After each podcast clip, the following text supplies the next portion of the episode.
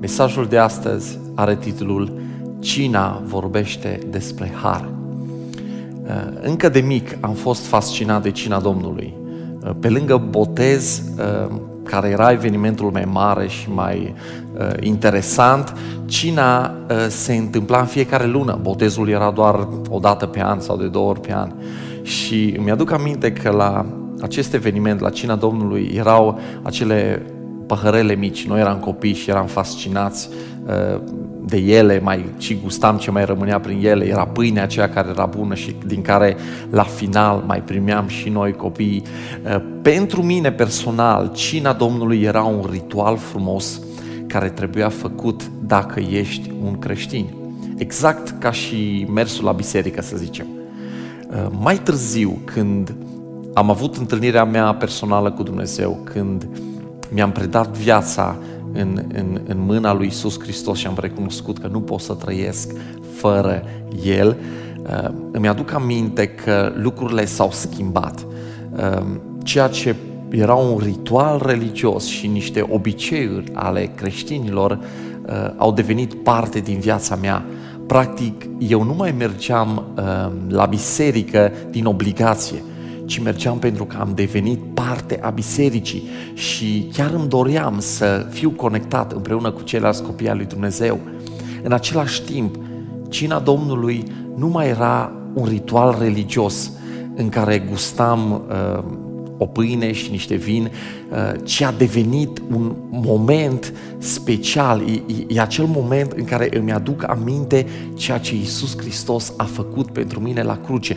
Îmi aduc aminte de dragostea Lui extraordinară, de felul cum a iubit până la moarte, atunci când eu încă eram un păcătos și mi-aduc aminte că Iisus a luat asupra Lui și a pironit acolo pe lemnul crucii Uh, rușinea mea, blestemul meu și păcatul meu. Și atunci când iau parte la cina Domnului, asta îmi schimbă viața mea astăzi. Astăzi eu pot să fiu vindecat pentru că Biblia ne spune că prin rănile Lui noi astăzi suntem tămăduiți. Așa că astăzi vom lua și cina Domnului împreună și vreau să vă vorbesc câteva lucruri despre cină și să vă arăt cum acest acest lucru pe care noi îl facem, uh, cina Domnului, acest eveniment deosebit, vorbește despre har, despre harul din trecut, despre harul din prezent și despre harul din viitor. Poate te întrebi, ce este harul? Harul este darul nemeritat al lui Dumnezeu. Este acel favor pe care niciodată nu ai fi putut să-l primești. Este grația divină, caris în greacă, căci prin har ați fost mântuiți prin credință. Și aceasta nu vine de la voi, ci este darul lui Dumnezeu. Asta ne spune Efeseni 2 cu 8. Ce înseamnă să fii mântuit însă prin har? Să fii mântuit prin această credință, prin acest har. Și vreau să vă dau acest exemplu. Uh, dacă te gândești la dreptate, vreau să vă dau exemplul ăsta. Eu vin la tine acasă și sfur mașina. Tu mă prinzi pe mine, iar eu ajung în închisoare. Dreptate înseamnă că eu primesc ceea ce merit. Milă sau iertare înseamnă că eu vin la tine acasă, îți fur mașina, tu mă prinzi, dar nu mă denunți, alegi să mă ierți. Asta înseamnă milă, asta înseamnă iertare. Practic, iertare înseamnă că eu nu am primit ceea ce meriteam. Însă harul, harul înseamnă că eu vin la tine acasă, îți fur mașina, tu mă prinzi și nu doar că nu mă denunți, dar mă lași să și păstrez mașina.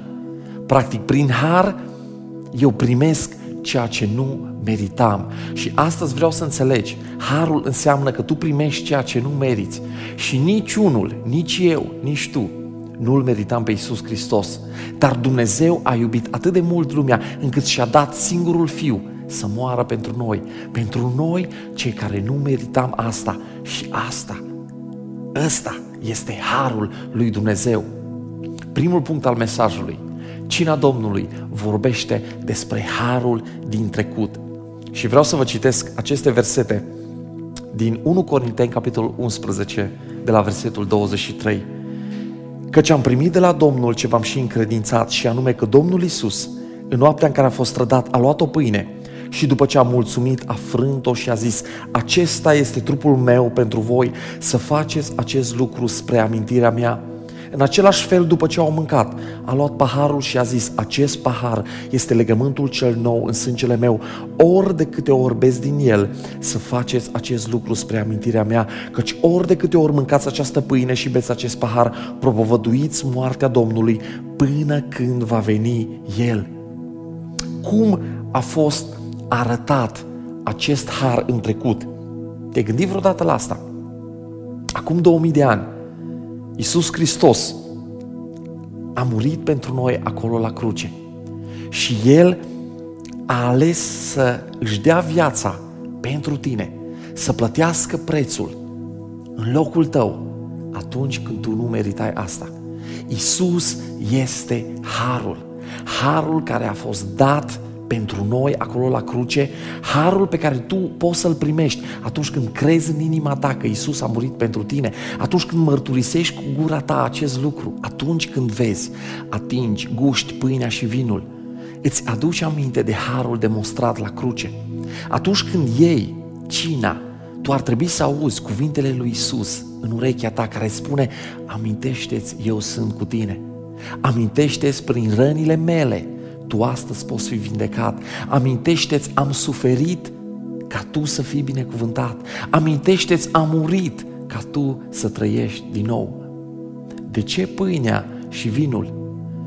Uh, m-am gândit, pâinea trebuie să fie ruptă ca să o poți mânca.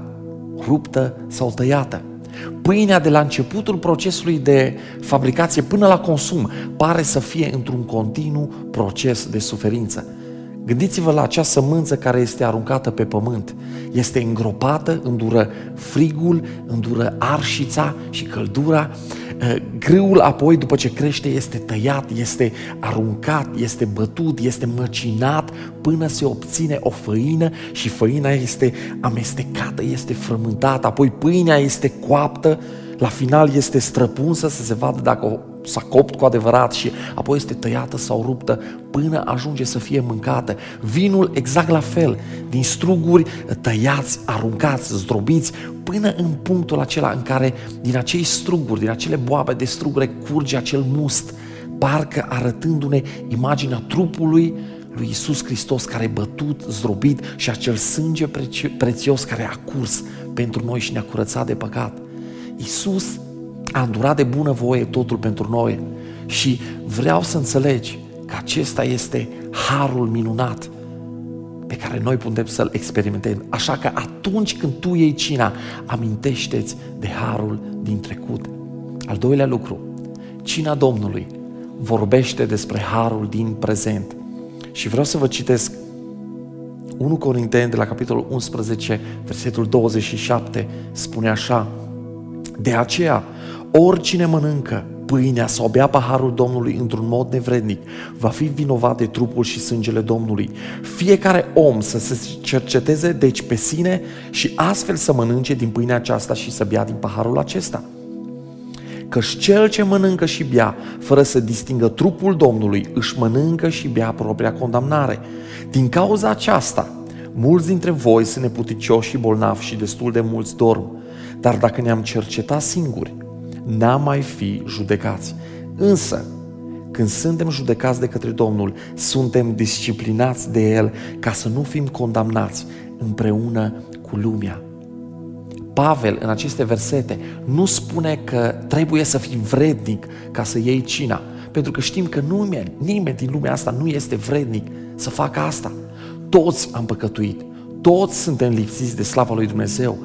Pavel aici ne spune că noi nu trebuie să luăm cina într-un mod nevrednic, adică fără să distingi că tu te apropii de trupul și de sângele lui Isus, fără să înțelegi cine ești tu, cine este El și ce a făcut Isus pentru tine. Cina Domnului nu este pentru oamenii perfecți, ci pentru oamenii care se pocăiesc, pentru oamenii care se întorc la Isus. Trebuie să te examinezi, deci, pe tine însuți și să te întrebi, oare credința mea interioară se reflectă în comportamentul meu exterior? Trăiesc eu viața mea onorându-L pe Dumnezeu, îi iubesc eu pe oameni în același mod în care cred că și eu am fost și sunt iubit de Dumnezeu? Dragilor, dacă ceea ce eu spun și ceea ce eu cred acolo în adânc nu se aliniază cu ceea ce eu trăiesc, trebuie să mă opresc și trebuie să mă pocăiesc. 1 Corinteni 11 cu 31 spune, dar dacă ne-am cercetat singuri, nu am mai fi judecați. Dacă ne judecăm singuri, repede realizăm că suntem falși, suntem păcătoși, suntem ipocriți și nu doar eu, toți suntem așa. Dar datorită lui Isus Hristos, această autojudecată nu te va conduce spre condamnare, ci te va aduce la harul lui. Și acolo, în harul lui, tu vei fi eliberat, vei fi vindecat. Acolo unde păcatul este mărturisit, harul vine din abundență. Și înainte să luăm cina, trebuie să ne examinăm inimile, trebuie să ne judecăm atitudinile și acțiunile și să ne mărturisim păcatele. Uitați ce zice uh, acest verset, versetul 28, fiecare om să se cerceteze deci pe sine și astfel să mănânce din pâinea aceasta și să bea din paharul acesta. Prima este verificarea, autoexaminarea și apoi următorul pas este cina. Gândiți-vă la exemplu ăsta, înainte să intri într-un restaurant sau un mall, uh, parcă te mai uiți odată în oglindă sau în vitrina de la intrare, îți aranjezi părul, hainele și apoi intri. Această examinare proprie de care vorbește Cuvântul lui Dumnezeu este exact în același mod. Nu este o ușă la care tu să te oprești și să nu mai pășești înainte să iei cina, ci este acea ușă la care tu doar staționezi, te verifici, să vezi dacă ești în poziția corectă și apoi intri. Dacă nu ești în poziția corectă, te corectezi, te pocăiești, îți ceri iertare de la Isus și intri.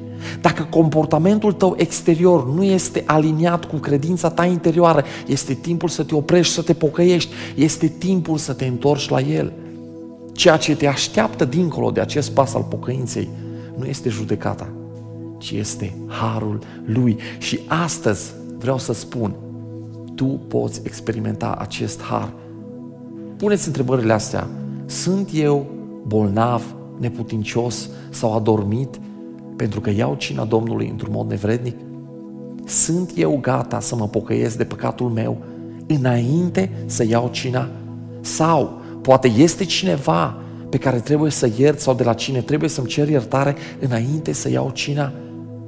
Trebuie să spui aceste întrebări. Să te întrebi, mă încred eu în mine însumi și în faptele mele sau îmi pun întreaga credință în Isus Hristos? Harul Lui este pentru tine astăzi, acolo la dispoziție. Cina, cina Domnului vorbește despre harul de acum 2000 de ani, de acolo de la cruce, despre harul din trecut. Cina Domnului vorbește și despre harul de astăzi. Și al treilea lucru, cina Domnului vorbește despre harul din viitor. Vreau să vă citesc acest verset, versetul 26, căci ori de câte ori mâncați această pâine și beți acest pahar, propovăduiți moartea Domnului până când va veni El. Îmi place partea asta de final care spune până în acel moment când va veni El, până va veni Isus Hristos, noi vestim moartea Domnului, vorbim despre harul Lui până va veni El. Când stăm la cină, noi mărturisim că așteptăm această zi glorioasă, ziua când Isus Hristos va reveni și Isus, cel care s-a născut în Betleem, Isus care a umblat printre oameni timp de 33 de ani, vindecându-i și învățându-i, acel Isus care a fost răstignit pe cruce și care a înviat a treia zi, acel Isus căruia noi ne închinăm astăzi, acel Isus va veni pe norii cerului ca un Isus biruitor și victorios. Și momentul când Isus va reveni este speranța fiecărui creștin. Dacă te uiți în jur, în societatea noastră, vei vedea ură, separare, rasism, răutate, sărăcie, boală, durere, vei vedea familii distruse, chiar orașe distruse, dar noi creștinii avem această speranță că regele regilor, Domnul Domnilor vine ca un biruitor, ca cel care a câștigat și promisiunea lui este că în acel moment el va șterge fiecare lacrimă, va aduce bucurie în locul durerii, va repara ceea ce este stricat, nedreptatea va fi înlocuită cu dreptate și necurăția va fi înlocuită cu sfințenie. Cina Domnului vorbește și te pregătește despre harul din viitor. Atunci când noi vom sta la masă cu Isus, Isus vine să-și ia mireasa, să ne ia pe noi biserica Lui, cea pe care El a sfințit-o și a îmbrăcat-o într-o haină albă, acea mireasă fără pată care va sta în prezența Harului pentru totdeauna. Trebuie să ai această speranță și să știi că într-o zi vei lua cina împreună cu Dumnezeu, cu Isus, vei sta la masă, acolo sus, în veșnicii. Cina Domnului, nu uita, vorbește despre harul din trecut, vorbește despre harul din prezent și despre harul din viitor. Haideți să ne rugăm.